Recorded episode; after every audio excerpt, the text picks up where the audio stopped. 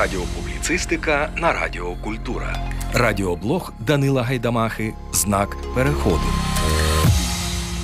Мене звати Данило Гайдамаха. І разом із Радіо Культура ми шукаємо вичерпні відповіді на невичерпну мовну дискусію.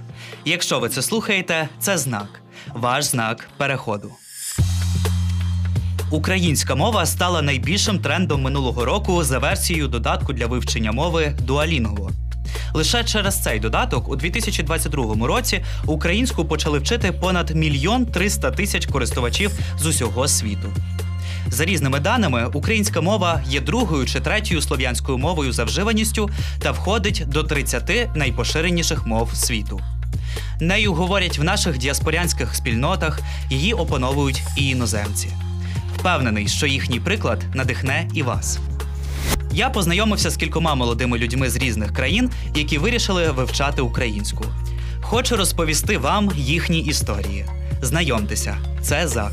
Привіт, я Зак Нельсон зі штату Огайо в США. Я приїхав до України в 16-му році і повернувся додому у 20-му через коронавірус. На жаль, в Україні я не говорив українською, а лише російською. Коли сидив на карантині в Америці, я почав дуже сумувати за Україною. Спочатку дивився український Ютуб, почав вчити мову, говорити, практикуватися кожного дня і перестав боятися. А тепер вже три роки говорю і без проблем. Вивчити українську заку допоміг українськомовний контент. Тепер Зак Нельсон створює свій у Тіктоці. А кореянка Найон живе зараз у Львові, викладає корейську і знімає кулінарний блог на Ютубі, в якому ділиться рецептами своїх національних страв. Українські слова дуже гарні. Мені подобається, як м'яко звучить. Дякую. А ще я завжди посміхаюся, коли бачу слово поповнювати. Тому що попо це корейською мовою означає чом. І для мене це дуже по-особливому мило звучить. Мова будь-яке несе душу народ. Будь-які мови такі гарні. І якщо є рідна мова, тоді рідною мовою говорити це дуже важливо. Рідною мовою говорити, використовувати її і любити її. Це повага для своєї рідної мови. Це моя думка про мову. Тому про інші мови легко сказати, нема різниці або будь-які легко говорити. Я думаю, не так гарно. Я тільки про мову скажу, інші значення немає. Дякую. Знак переходу. Ви слухаєте Радіо Культура. Цікавою також є історія парагвайця, який, досліджуючи своє українське коріння, вирішив переїхати в Україну, вивчився в семінарії і навіть став священником однієї з церков на Волині.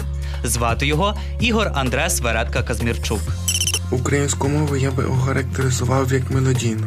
У цьому вона чому схожа на іспанську, хоча насправді вони дуже різні.